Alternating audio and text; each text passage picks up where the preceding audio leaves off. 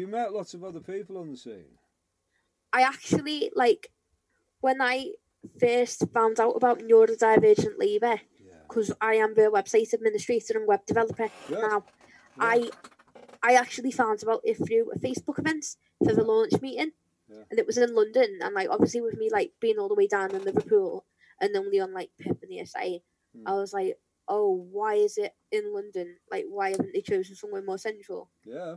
Well, I was like, you know what? It's Labour. I'm a Labour activist. I'm a Labour supporter. Yeah. I'm involved in LGBT Labour and I want to get involved in neurodivergent Labour.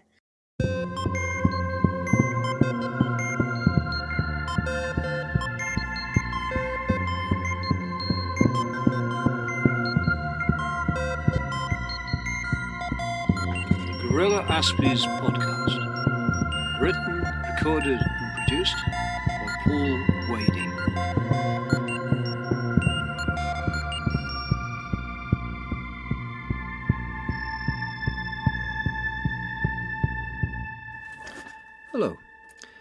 Today I've got an interview with Billy Joe Gibson.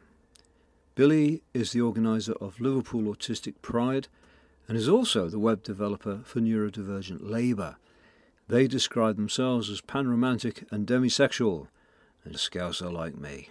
At 10 months old, my man noticed that like I had a speech and language delay of some sort. I wasn't walking properly, I wasn't Yeah. talking properly around 10 months. yeah, And she literally took me to the doctors, and the doctors were like, What's going on? yeah. I got prodded and poked. Oh, It did everywhere for like up until the age of Mm. four, doing loads of physical tests. yeah, And I remember one time I had to go to this medical centre for an appointment, and the doctor was trying to look down my ear with that that thing, you know, to put in your ear to check oh, that there's yeah, not yeah, wrong with your ear. thing And I was screaming and having a tantrum fit, and I didn't know why.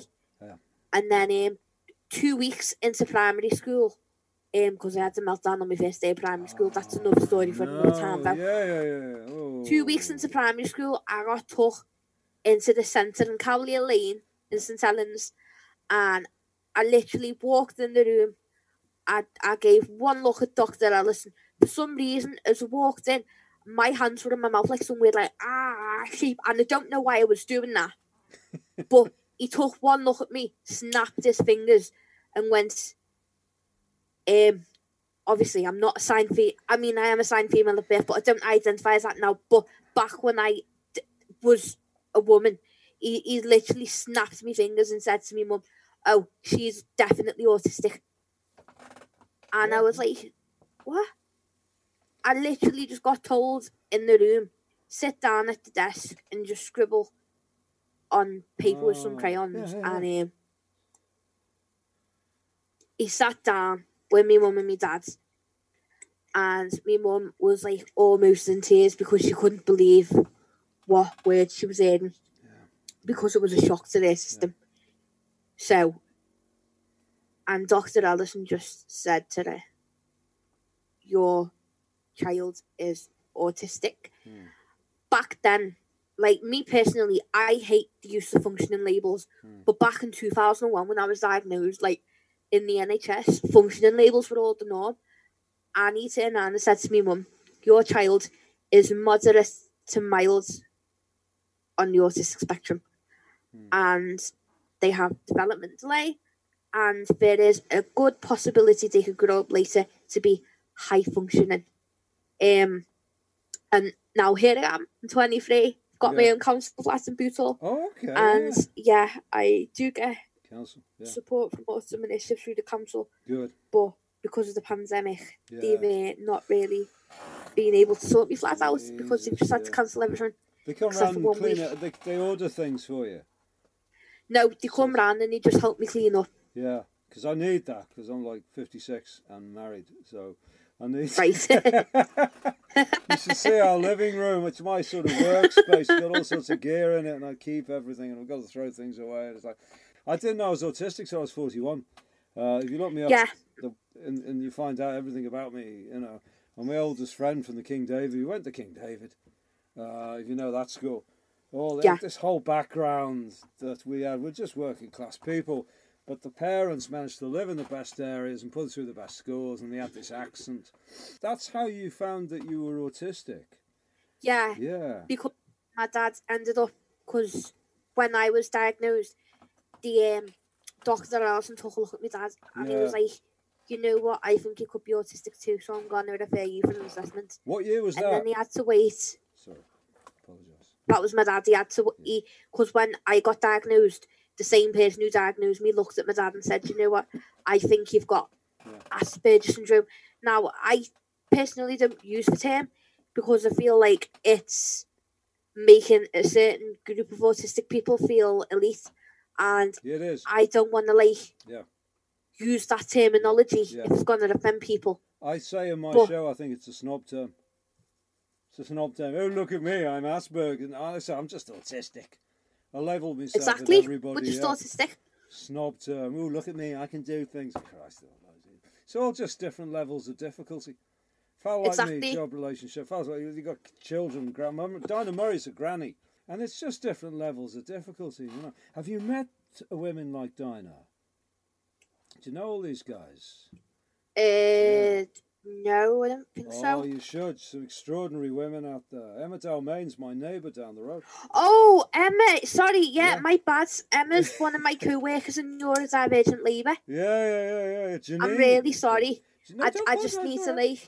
Janine say as well. and I did Stealth Aspie's together. I got Janine. I started a theatre company. We did about three years of running around doing shows. Oh my god! oh, yeah. I remember one time we were all online communicating, and I called them all girls.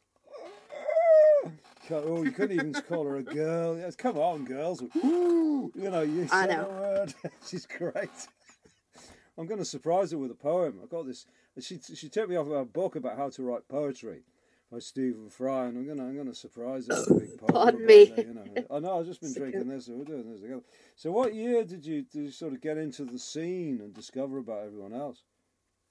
Well, um, that is a tricky question Yeah. because um, I basically like I before I like identified as like trans masculine and non-binary and all that. Like, I never actually got fully involved with autistic activism until I was around 17, 18 ish. Yeah, because basically when I went to high school, I was basically locked out of university education by the special educational needs department because they underestimated my capabilities, yeah, yeah. and I was just put into a local sixth form college Uh-huh. um, where I had to do a special needs course, and I was like, I'm not trying to sound like I'm an entitled person, but what am I doing in here?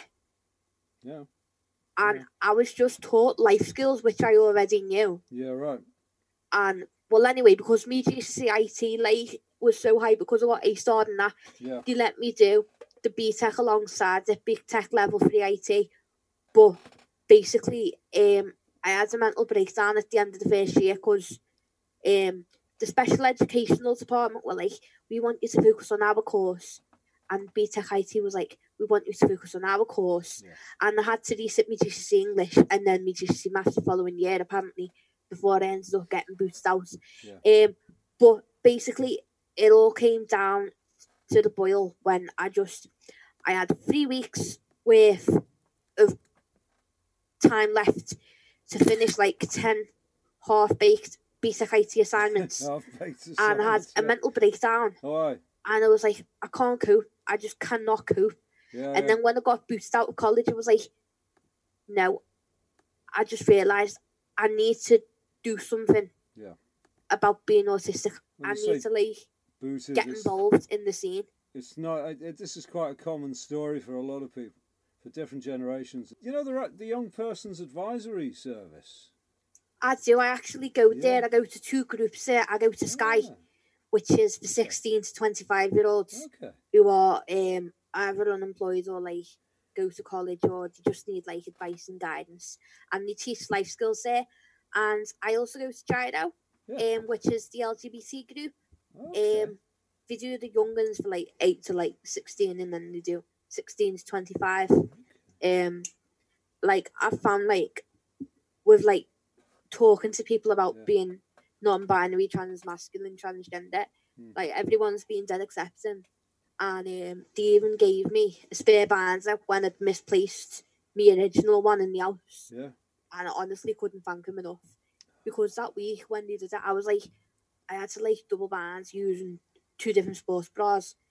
Um, Right. because that was like the safest way of doing it without? Do you know it's Pardon me. young women can just be open about anything, their bodies, what they wear, sexuality. It was my generation, generation, 'cause I'm in my fifties, they were still very restrained about a lot of subjects. That they, they fought for freedom, and, and now you manifest it. I think it's marvelous the way you can quite casually say anything like that. You see, it was not something you would have come out with. I went in there a few years ago, and I dropped off one of my books. Right. So I don't know if you see it on the, in the library there. What happened to it? This thing, Guerrilla Aspies. I'm not sure Yeah. because um, because they've just got like a cupboard full of art supplies in the main drop-in space, Yeah. and then they've got a basement, which is where the library might be. Yeah. But when um Sky reopens again, um, like when all this stuff's like past and that, I'll see if I can actually find it. I'll ask Meg, or um, That's probably what I to. A lot of people before crazy. they It can burst find it in in, there. you know, in my in this way I have, and hey, hey, hey, hey, you know, they're all like, hey, what? And I go, oh, have a book, hell, you. Well, you know what's going on, you know. All the best, boom, you know. And they're like, Yeah. is he on speed or something? What, what's the matter with this guy? You know. the woman was like, well, what is this? You know, why are you giving me a book? Why do you look like you, you're a maniac? I'm always like this. Ah, hello there. My name's Paul. What's yours? Mine's nervous, you know. yeah, I understand. Honestly, if it wasn't for like Sky from YPAS, I wouldn't have met me Bessie, Becca and Heighton. I mean, she's neurotypical, she's not autistic, but I'm also friends with an autistic guy called Rufus, yeah, who is, I think he's German. yeah. Sorry, it's been a while. Me, me brain's just like fuzzy because I've not been to like Sky or Gyro. Right. Oh, Um, so that was what, what? What age were you then? when I went to uh, Sky. Yeah, Oh no, that's now because they do 16 to 25. so I started going um sometime around last September, October. oh, so you've only just sort of found your own tribe, like you said. You only just found your own people. There's so many of us. You see, I, I was only 41 when I first joined the social group in December, and then I found all these other people who are quite legendary now, and I- I've met all these characters. You know, I do the show where I turn the whole audience autistic. You can see that online. And I wrote this mad book.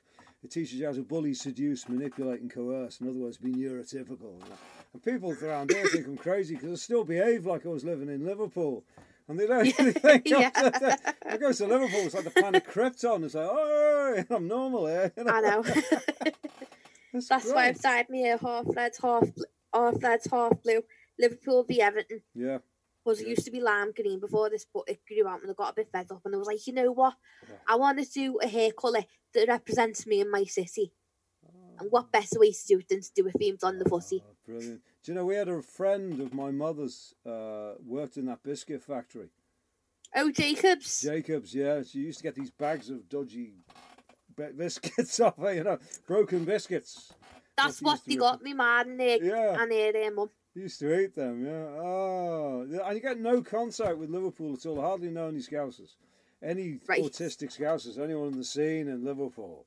I've always wanted to go down there and play the Unity or the Everyman or something. I started it there. Used to play the Unity, the Everyman. We did the Playhouse Youth Theatre once. You know Cathy Tyson, the actress, famous black actress. Uh, I don't think I've heard of She it now. got me into it. She did the Oh, film Mona. Lisa, but she got me in. She phoned me up on the Tuesday evening, said, "Wady, Wady, come and join this theatre group." Because I was just dropped out of the A levels, only plus. So I was like, oh, okay. So we did this thing called Loose Hinge, and it all went from there. Crazy, yeah. I knew all these people. Never talk about it, it's name dropping, because people project into that, and I don't know what they project. It just doesn't mean anything to me. It's just somebody I knew, you know. Big deal. So you feel the need to get organised and represent your people and be a champion of your kind. Let's face it, you want to take that responsibility. How many people have you met in, in Merseyside and got together? Well, um, I like when I had a short stint in Southport Right. after my mum's death. Right. I had to like move in with my dad in Southport because he got any remarried in the 08. And um, I was basically referred to, and I don't like saying the word Asperger's, but Yeah. that's what it was called. It was called the uh, Sefton Asperger's Hub. and there was this whole room of like autistic adults, about Mm. six or seven of them. Yeah. And that's when I was like properly introduced to anyone who was autistic around my age. Wow. Um, I met two of my best friends there, Paul Berry and Alexander Heaven. Honestly, Ah. Bessie mates for life. Um, and um, Alex works in IT in Liverpool, and Paul is a musician, self-confessed, self-confessed vampire. Oh, couple vampire. I was just watching what we do in the shadows on the telly. He wrote his own physics engine and his own CGI project, right. and now he's studying at the Open University. Yeah. He's Night doing course. mathematics Yeah. uh, with physics, Yeah. So he's just busy studying at the minute, like Does he mad. sleep in the daytime a lot? Sorry, what was Does that? he spend? Does he sleep in the daytime? This fella? Yeah, he does, because He he's he's a night owl like me. Yeah, I bet he is. Yeah, the vampires tend to do that. You know. You don't find his company a bit draining at all? No, no, no, no, at all. Not at all. Thanks He, for that. um, yeah, he, he he- does go occasionally in the daytime, but like he wears like a radiation mask because he can't cope with the sunlight. Yeah, yeah, they, they get Um, that. They get the smoke, everything. Yeah. Yeah. No. Don't take him to church. Whatever you do. yeah. Have you seen what the, what we do in the shadows on the television? It's a, No. it's on the iPlayer. It's hilarious. It was a brilliant film. Absolutely brilliant. Oh, so so ha- have you got a lot of people together in social groups, face to face? Um, Yeah. uh, that's a tricky question, really, Yeah. because in terms of like the Merseyside, there was a group in Southport, Mm. but then the funding got cut. Um, because the council had just run out of funding, and they were like, "No, we can't pay for this no more." Um, I knew someone who tried to get a group going in Bootle, Yeah. um, but basically, um, because this other person, oh, I can't remember the name, but when the other group got cut, this other person from the Asperger's group in Southport tried to set something up in Bootle, Yeah. and then another guy, ah, that's it, Chris Pissel, that's it. He tried to set up a group in Southport because he was angry at this other person because he Yeah. claimed that they'd stole Yeah. his idea when it was actually the other way round. So they What had like, yeah. two groups trying to go on, one in Bootle, one in Southport. Um, The Southport one never took off. The Bootle one tried to get organised and stuff, but like this other person had a lot of autistic burnout, um, and like they couldn't find a venue, knew it was just being fussy and all that. And they tried to do a pub meet up, but then they got told that nobody likes going to the pub. Oh. So the Bootle one got axed, but I'm gonna see if I can like try and maybe do it once a month pub meet up. yeah. Pardon What you do is a back room, you see, so they don't have to think it's a pub. Just this room, you know. You got to get some money off someone, hire it, pay for Yeah. it. Because I'm gonna see if I can like try and set restart the Mm. Bootle one. Yeah. Because I would like to have a group in Bootle Yeah. and maybe another one in Southport and call it something like Sefton Autistic Social Support or. Yeah. something like that. Something, something uh, sassed. Yeah. Yeah, because the last group this other person tried to set up was called Sefton Asperger Social Support. and like I was like, why are you using the term Asperger's as derogatory? And they were like, oh, I'm sorry, that's what I was diagnosed with. I'm like, oh, okay then. You know what they're like. Yeah. Oh, that's fantastic what you're doing. This, this is what happens. It just needs one person to go along and make a difference for everyone to set something up. You see, I'm, ah, in London It's there was just- there was Alag group, Yeah. which I met my wife in, because she'd never been in a social group at all and never socialised, never went near anybody socially really in her life. We were both 41 and we met each other, you know.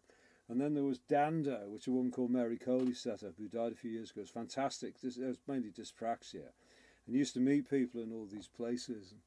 Oh, then there was the internet, you know. Great people. Oh, it's very. It's good days. It was a good day. Met a lot of people. Alan English and Stealth Aspies was in the social groups. There, Mhm. lots of people, really cool people turned up. in London, You know, there was there was one out out um, off quite a distance out of London as well. We used to go to and stuff like that. Yeah. I only found out when I was forty one. Till then, I didn't know what was going on. I've just been very good at surviving. You know, I've been very good at surviving and bouncing bouncing back. And it's not a boast at all because you have to go through a lot to get to know that. You know, it doesn't mean I always suffer, but I'm just, I'm a very lucky man in, in Mhm. myself. And I've ended up very lucky, you know, in my life with this job with the NAS. I go around training people all about being autistic, you see. And I meet a lot of people because I'm very boring, old, really heterosexual, um, white, male orientation. God knows I've tried to push the boundaries of that. Tried sex with guys and trying dressing and everything, but it's just not me. And Nah, I see what you mean. yeah, people look at me and think I've always been like this. I haven't. I've been the gimp of the earth. I really. No, I understand been. completely. Yeah, yeah, yeah. But I've, I've got a lot together at this time in my life, and people think I've always been this really lucky guy who's had a quiet life. I haven't. Had... oh, you don't want to know, because I put myself right in the firing line. Some really heavy stuff that other people Yeah. would avoid, because I was very, you know, ambitious. Uh, and it's only I'm still coming down. don't have no sympathy for me. I can take it. I'm, don't think I'm, Think I'm mad, think I'm mad. you know. Oh my Mhm. God. Someone else, I can't remember their name, started off Liverpool Autistic Pride in Chavassy Park on the roof of Liverpool One. Hmm. And then they had a few people turn up. And then the next year, they tried to organise something bigger and posted it well in advance on Facebook. But then it blew up because last year they had about two, three, four people turn up. Uh, sorry, the year before last, they had about two, three, four people turn up. And the year after that, by posting it so early, you got like 1.5k interested and at least 200 going. And they just had a mental breakdown because they couldn't cope Yeah. with the amount of people that had said they were going to go. And um, they were like, oh, what am I going to do now? yeah. Because there was no space to put them all in Chavassy Park. So they tried moving it to Sefton Park, but it clashed with Africa Oyé the date because they were going to do it on the date after they'd come back from the holiday. Yeah.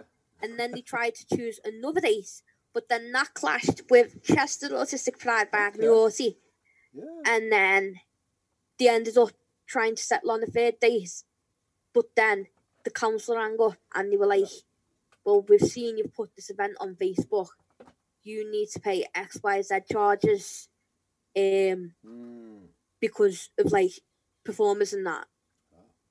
And they were like, You also need a temporary event notice, and there's no way we can like grant that it's such a short window frame Yeah. and then like they just had to like last year it never happened because of like stuff with the council Yeah. and they couldn't cope with the stuff from the council right. so they were just like sorry it's not going on so Mm. then i saw what went on and, and i was like you know what i'm just gonna take it on myself to um organize liverpool autistic pride this year I Mm. think I'm just gonna stick with Chavassy Park for now because it's in town.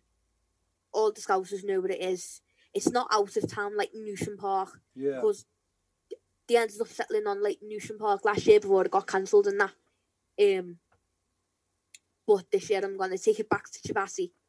Yeah. Is that how you pronounce it, or is it? Or anyway, I'm gonna take it back to Chavassy Park, yeah. on the Chib- terrace. Chibasi. I was wondering. Park. Whereabouts is that? What area is that? It's you know in town in Liverpool one. Yeah. So you go up the escalators to Odeon, and then there's like doors by like Barburrito and Yira, and you go straight through, and then you're on the terrace there, and Yeah, then you go over a bridge, Yeah. and then there's this small-ish, well, I say Ah. smallish, small to medium-sized park, Yeah. and then you've got the, I think it's the boathouse on the right, and then where Palm Sugar used to be, and then it's like this curved building. Yeah. On one side, you and then the the other side's Dock the Hilton. The Albert. Could you go go to the Albert Dock across the motorway? Am I thinking of a place used to be? Because I'm thinking of buildings were demolished in the 80s.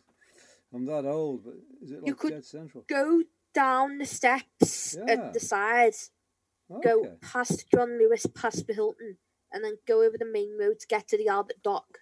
Okay, yeah, wow. It's around there, yeah, yeah, yeah, that's nice. Because I had to go back there for a day in November and de- a day in December doing training. In oh god, where was it? Croxteth, I think it was. I was down there Croxteth? doing training. Yeah, oh, Yeah. yeah, yeah, you know. Right. Had this like hilarious conversation with a taxi driver who lived in Kirkby.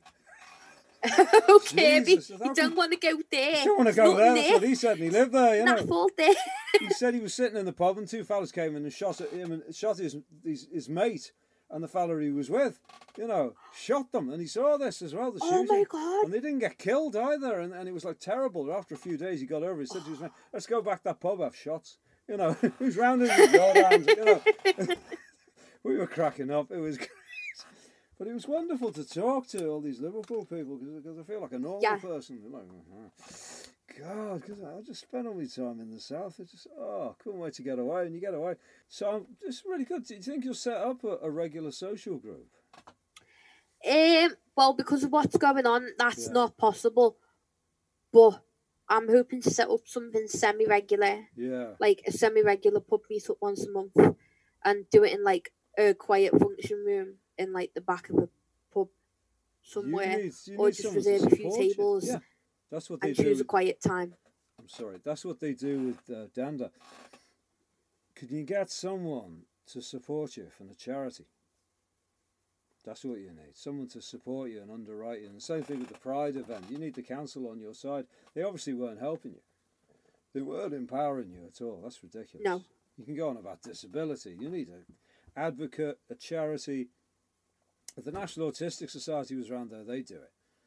But people like that. yeah, I know they would. Keep in touch They'd also co-opt it as well, which Uh, is not good.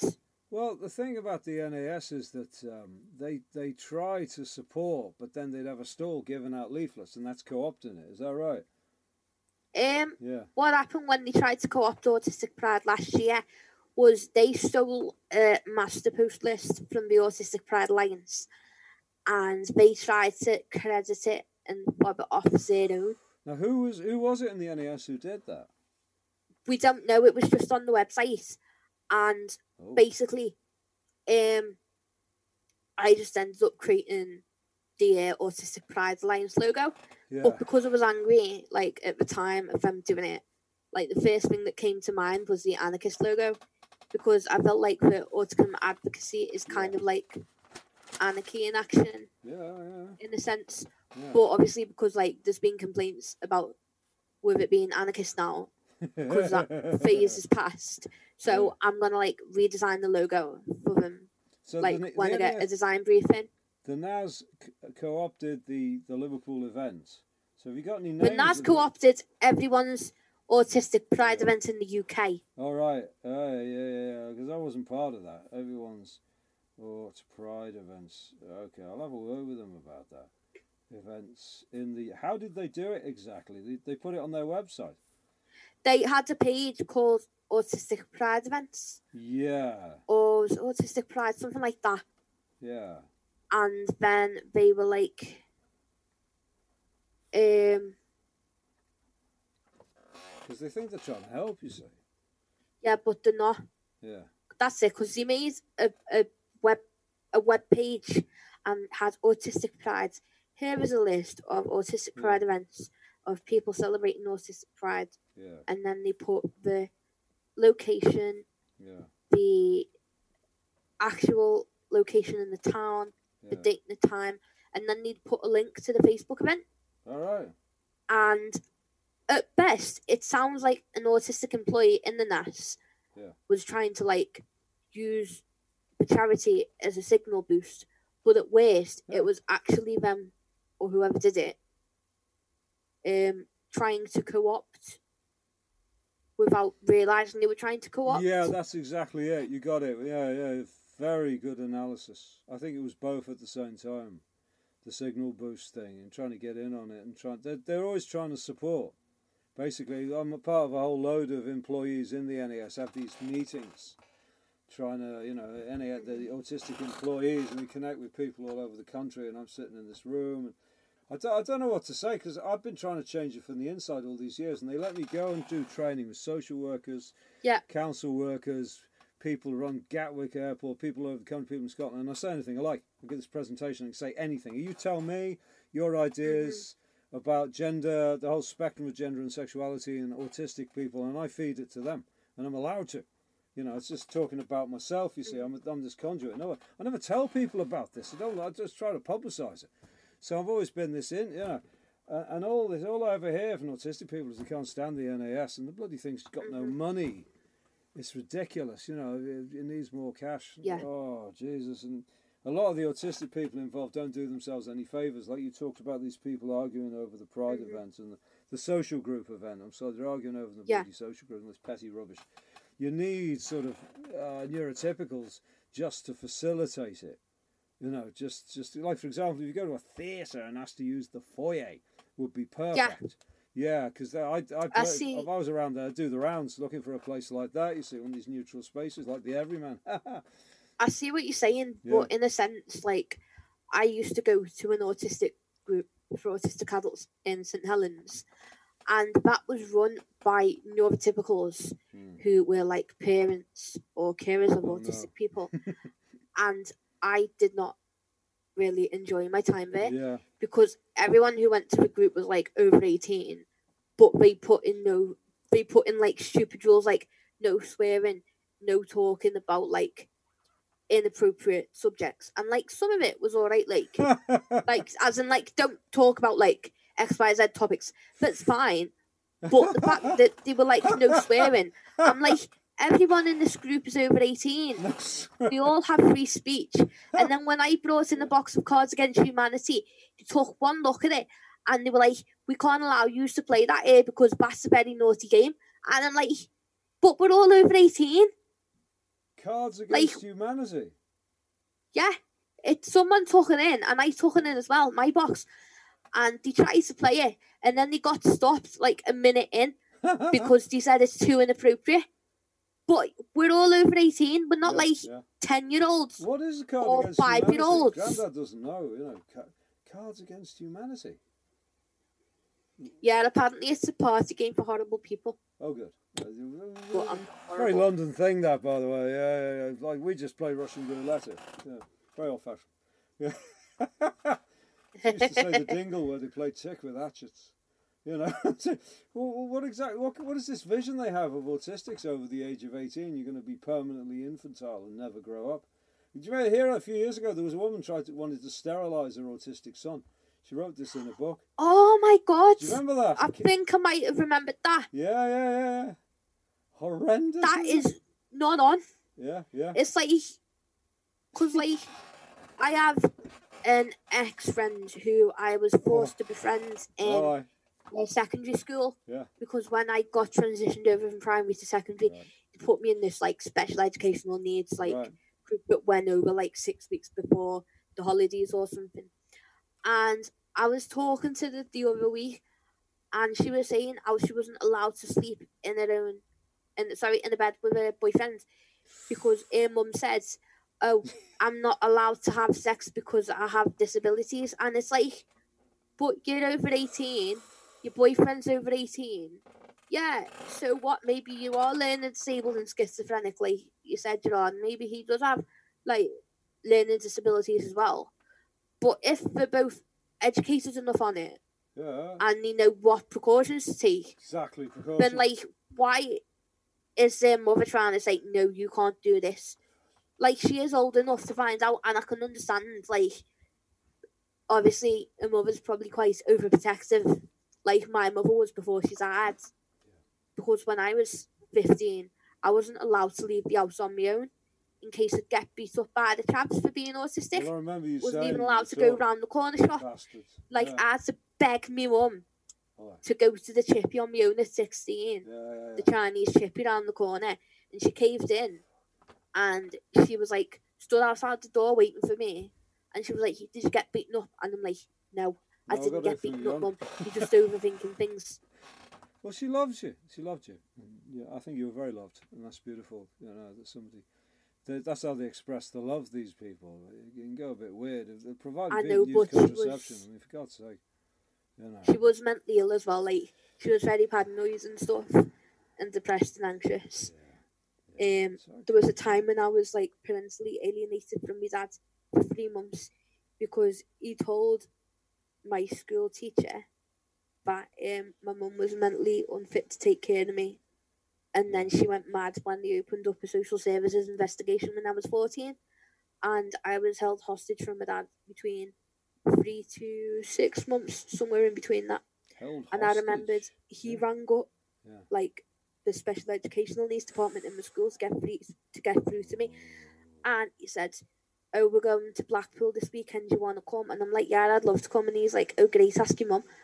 But that's the thing though, I couldn't ask my mum because if I tell her, she, she'd go off the rails, and um, obviously she was mentally unwell at the time. Um, but like, that's the kind of thing that like some like parents of autistic people have. I'm not saying it's like every parent of an autistic person, but like those like common, yeah. Uh, they could be like more predisposed to becoming mentally ill, like my mum. And I'm not trying to make a sweeping generalization statement or anything like that. So I'm sorry if it comes across like that. But my mum was mentally ill, about. I and it wasn't I- really talked about. Yeah, my parents were interesting characters, but they, they were. I was very lucky with my mum and dad. But I know what you're Mhm. talking about. It's all on the scale, you know. They they weren't mentally ill, but they were interesting. My father was at the end. He had Parkinson's and dementia, and I think he was he was bipolar, but nobody knew because he coped with it so well. He was a great dad. Yeah. It was only when I was old enough, like in my twenties, to handle it that he got weird. My, you know, my- by the time my parents were traumatic, we Mhm. weren't children, if you see what I'm saying. So we could handle it, my brother and I. So that was, that was all right. And by the time we were, God, it's like hmm he ended up uh, in his seventies and he had two girlfriends after my mum died. Seriously, he had a girlfriend, and a dancing partner. He was seeing two women. I'm like, Father, not in front of the children. I'm 45. Oh, you know, it's- Yeah. very traumatic, you know. I wish I could help you, you know. If it was up to, if I was around, I'd get something together in Liverpool myself, Right, yeah. in the city centre that people could go to once a month and, and just have some kind of hub and there'd be loads of politics and people falling out and people having shenanigans and it'd be hilarious. Have I had much to do with other autistic advocates and activists? Have you met lots of other people on the scene? I actually like when I first found out about neurodivergent labour Yeah. because I am the website administrator and web developer Good. now. Yeah. I I actually found about it through a Facebook event for the launch meeting, Yeah. and it was in London. And like obviously with me like being all the way down in Liverpool and only on like Pip and the SA, Hmm. I was like, oh, why is it in London? Like why haven't they chosen somewhere more central? Yeah. Well, I was like, you know what? It's Labour. I'm a Labour activist. I'm a Labour supporter. Yeah. I'm involved in LGBT Labour and I want to get involved in neurodivergent Labour. Yeah. So I booked my train tickets in advance. I went down. That's when I applied to do the web dev stuff temporarily until it was elected. And then I, in the launch meeting, I got elected as website administrator Good. and the state it is again. Have you met Janine? Do you know also- Janine I- Booth then? I do, yeah. Yeah. within the executive because she's the chair of neurodivergent Labour Keep in touch and Emma. Dalmayne is the uh, publicity officer who does all the social media channels and stuff. And Emma's really boss, as is. Janine. Yeah. And Graham Hanks as well, Yeah. who is my uh, co-worker in the uh, web dev department Yeah. because he's the website editor, so we just add stuff on. Yeah. But he's like got a lot of uni stuff going on at the minute, so like we're just sharing the responsibility. They, they There's are web devs remarkable people, aren't they? They are. They- You see, 'cause I grew up in Liverpool. All the women are like the full on. And you come to the south, there's these amazing women doing things that other people just aren't Yeah. doing. They're like yourself, you know. They're innovating. They're making a, a change. There's no one else is doing it, so I'll take the responsibility. And that's very brave. And you you suffer it as well. You feel it. You take it on the chin. You know, the buck, it stops with you. If you don't do it, who's going to do it? And you, yeah, that that's my what I'd say is the obvious that you you know you should get mm-hmm. people to to empower you uh, to get the job done properly, and it's it's really brave what you're doing. It's brilliant. I just wish I could do more. God, it's a, it's a thing now. The contact with Liverpool, very upsetting. You know. Yeah, yeah. Boo-hoo. I know, yeah, let's have a look. We've got some some questions. I wish I could have played you the others, but I haven't edited them because I've gone into a kind of a semi-retreat because I'm a, I'm a, I'm a very bad Buddhist because I can relate to anyone because it's all about unconditional, loving kindness in life. This this practice, and so everybody and, and uh, gender, sexuality spectrum because that's the birds and the bees. Everything's on a spectrum of gender and Yeah. sexuality and neurodiversity, different brains, different bodies. It's like natural, it's obvious, you know, and unconditional love is. Yeah, yeah, like the Christians. Oh, God is unconditional love, but we believe only a man with a woman. But like, hang on, hang on a minute. Like, what unconditional love is like people love each other. They may express it physically, Exactly. what counts is the spirit and the soul. Yeah, and they don't hurt each other and they like it and they make a commitment. Are you against like men having integrity to men, women having love and integrity and trust in women? You know, that's Yeah. yeah, makes no sense. Because when I came out as um, trans masculine to my dad and his wife, Yeah. they were like, "Oh no, God made you who you are. God made you a woman." I'm like, "No, if God made me who I am, I wouldn't.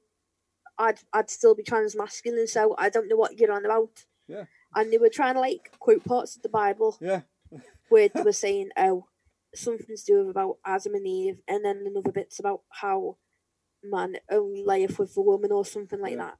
And I was like, "How can you quote that part of the Bible when there's been other parts of the Bible quoted about God forcing abortion on a woman who's Yeah. cheated on a fella yeah. when she slept with another man?" And yet, use are all against abortion and all that Oh yeah, yeah, yeah. life and stuff. And Yeah. that's when I, I actually thought no, because I was like raised as like Christian, Yeah, yeah. but I I slowly fell out of that when. I found the Evil Bible website, the and there was a website called Evil Bible, Oh, and it's basically it's like it's the Bible, but they point out all the controversies Yeah. within it and stuff. And when I found that, I was like, hang on a minute, yeah. this doesn't sound right. Surely something's going on.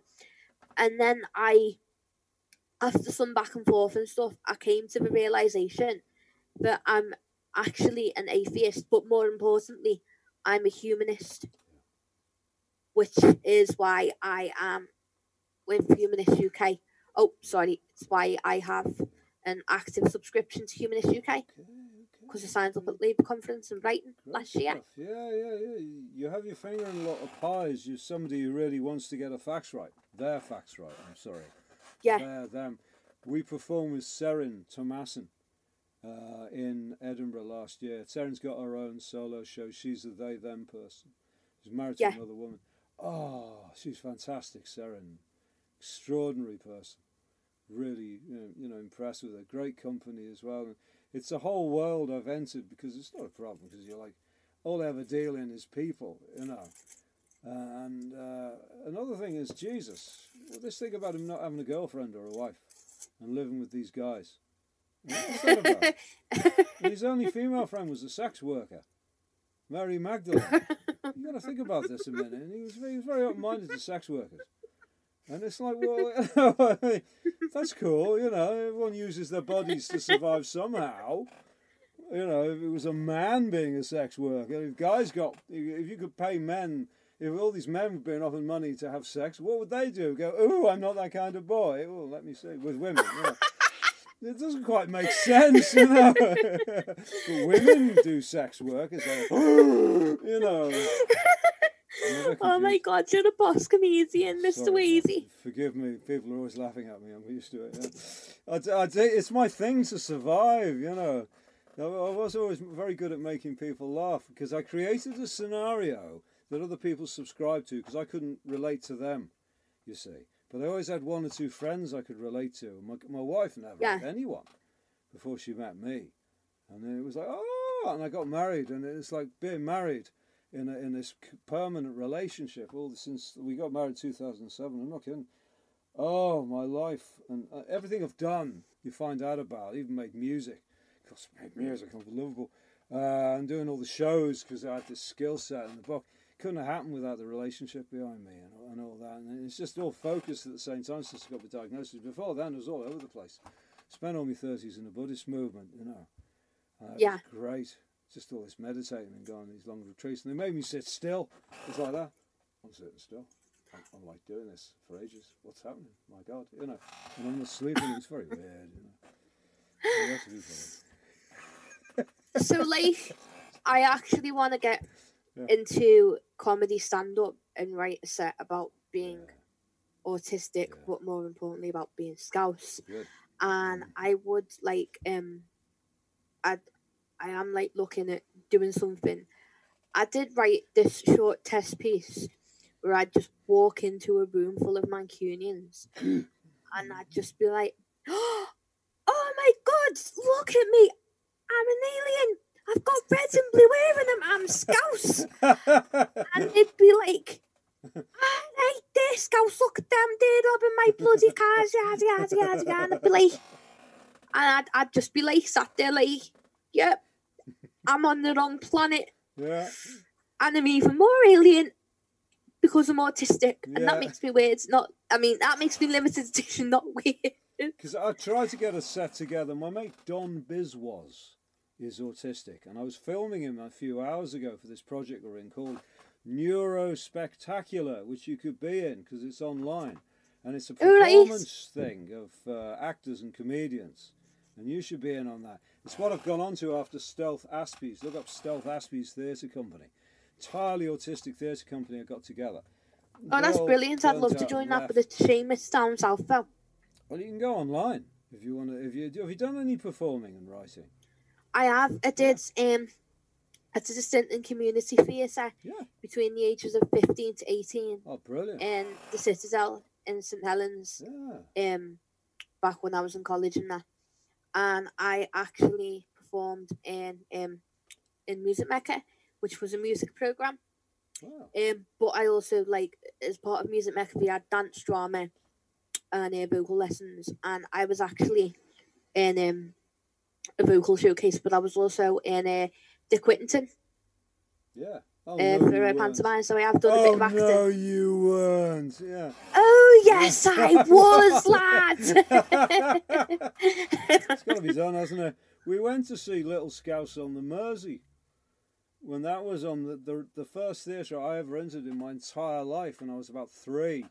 Uh, was the Royal Court. And I remember Yeah. driving up in an Austin A40 and I got out and I, we went in there and I was given these little glasses and say, look, there's your granddad. And through the glasses, I could see in the orchestra pit the head of a double bass. And my granddad was in the pit playing the double bass for for uh, Cinderella. It was. Dan Oh, right. Oh, and that was the fan. I saw the Clash on the Kraftwerk. Kraftwerk played in 1982. I know I love Kraftwerk. And, and the, the next model day, craft the next day, I went down there to the theatre and I met Joachim Dehmann, their sound engineer, showed him all the way around the city centre. Oh, nice. That's that? Yeah, I was looking for the lads. The lads turned out were on Lime Street in the Burger Bar because my other mates found that. I didn't know, but I'm, I met Joachim, you know. I shook hands with uh, Karl Bartos a few years ago. Saw Wolfgang Right, Flür yeah. doing a set. And I, and I was cracking up when Florian died. Only recently, I was just like, oh my God. You know, I've got synthesizers. I've got. Oh, right. Yeah. Because I'm trying to do like a music project at the minute. Yeah. Because I'm personally like me. I'm into like punk Good. and metal and rock. Good. But I do also like a bit of EDM and like Yeah. dance pop and that. So I'm trying to like do a cross genre project Mm, where it's like it's light EDM that's like radio friendly, yeah. but then it introduces elements of punk. Because there's a band that does this called um, Vukovi. Who are, uh, uh, sorry, I got me tongue. Experimental Scottish pop punkers, where they do punk, but then they mix it with like bits of EDM. But I want to do it like a bit more EDM heavy, yeah. if that makes sense, It does. and make got- it like you got a vision. eventually get, get it on like Radio City or Radio One Yeah, or Capital. you've But gotta do it. that, that'll never happen. You got to do it well. You just got to get gear and make. No, you got this gap between what's in your head and what you can actualize. But with time, you can close it. Or working with other people. Right. That's what it's like Because I've got GarageBand on me Mac, yeah, and I've got Audacity, GarageBand. and I've got a Squier Stratocaster guitar. I am going to a just to close off. Um, I'm going to a trans rights protest. One on the Saturday coming up, and one on the next. So I've just took two blank canvas boards Mhm. from the works, and I'm just going to be like painting on those later tonight Yeah. with some uh, trans rights slogans on them. Where's the protest? Oh, it's starting off at um the bombed out church, Yeah, yeah. and then they're marching all the way down to the town hall on this week's, and then next week's they're um, meeting at St George's Church. Um, George's Sorry, St. George's yeah, Hall. Yeah, Lime Street. Yeah. Good. You see, very brave. You're very prepared to stand up for these things. You can only encourage you. I'm glad you know. I couldn't think of anyone better than Emma and Janine.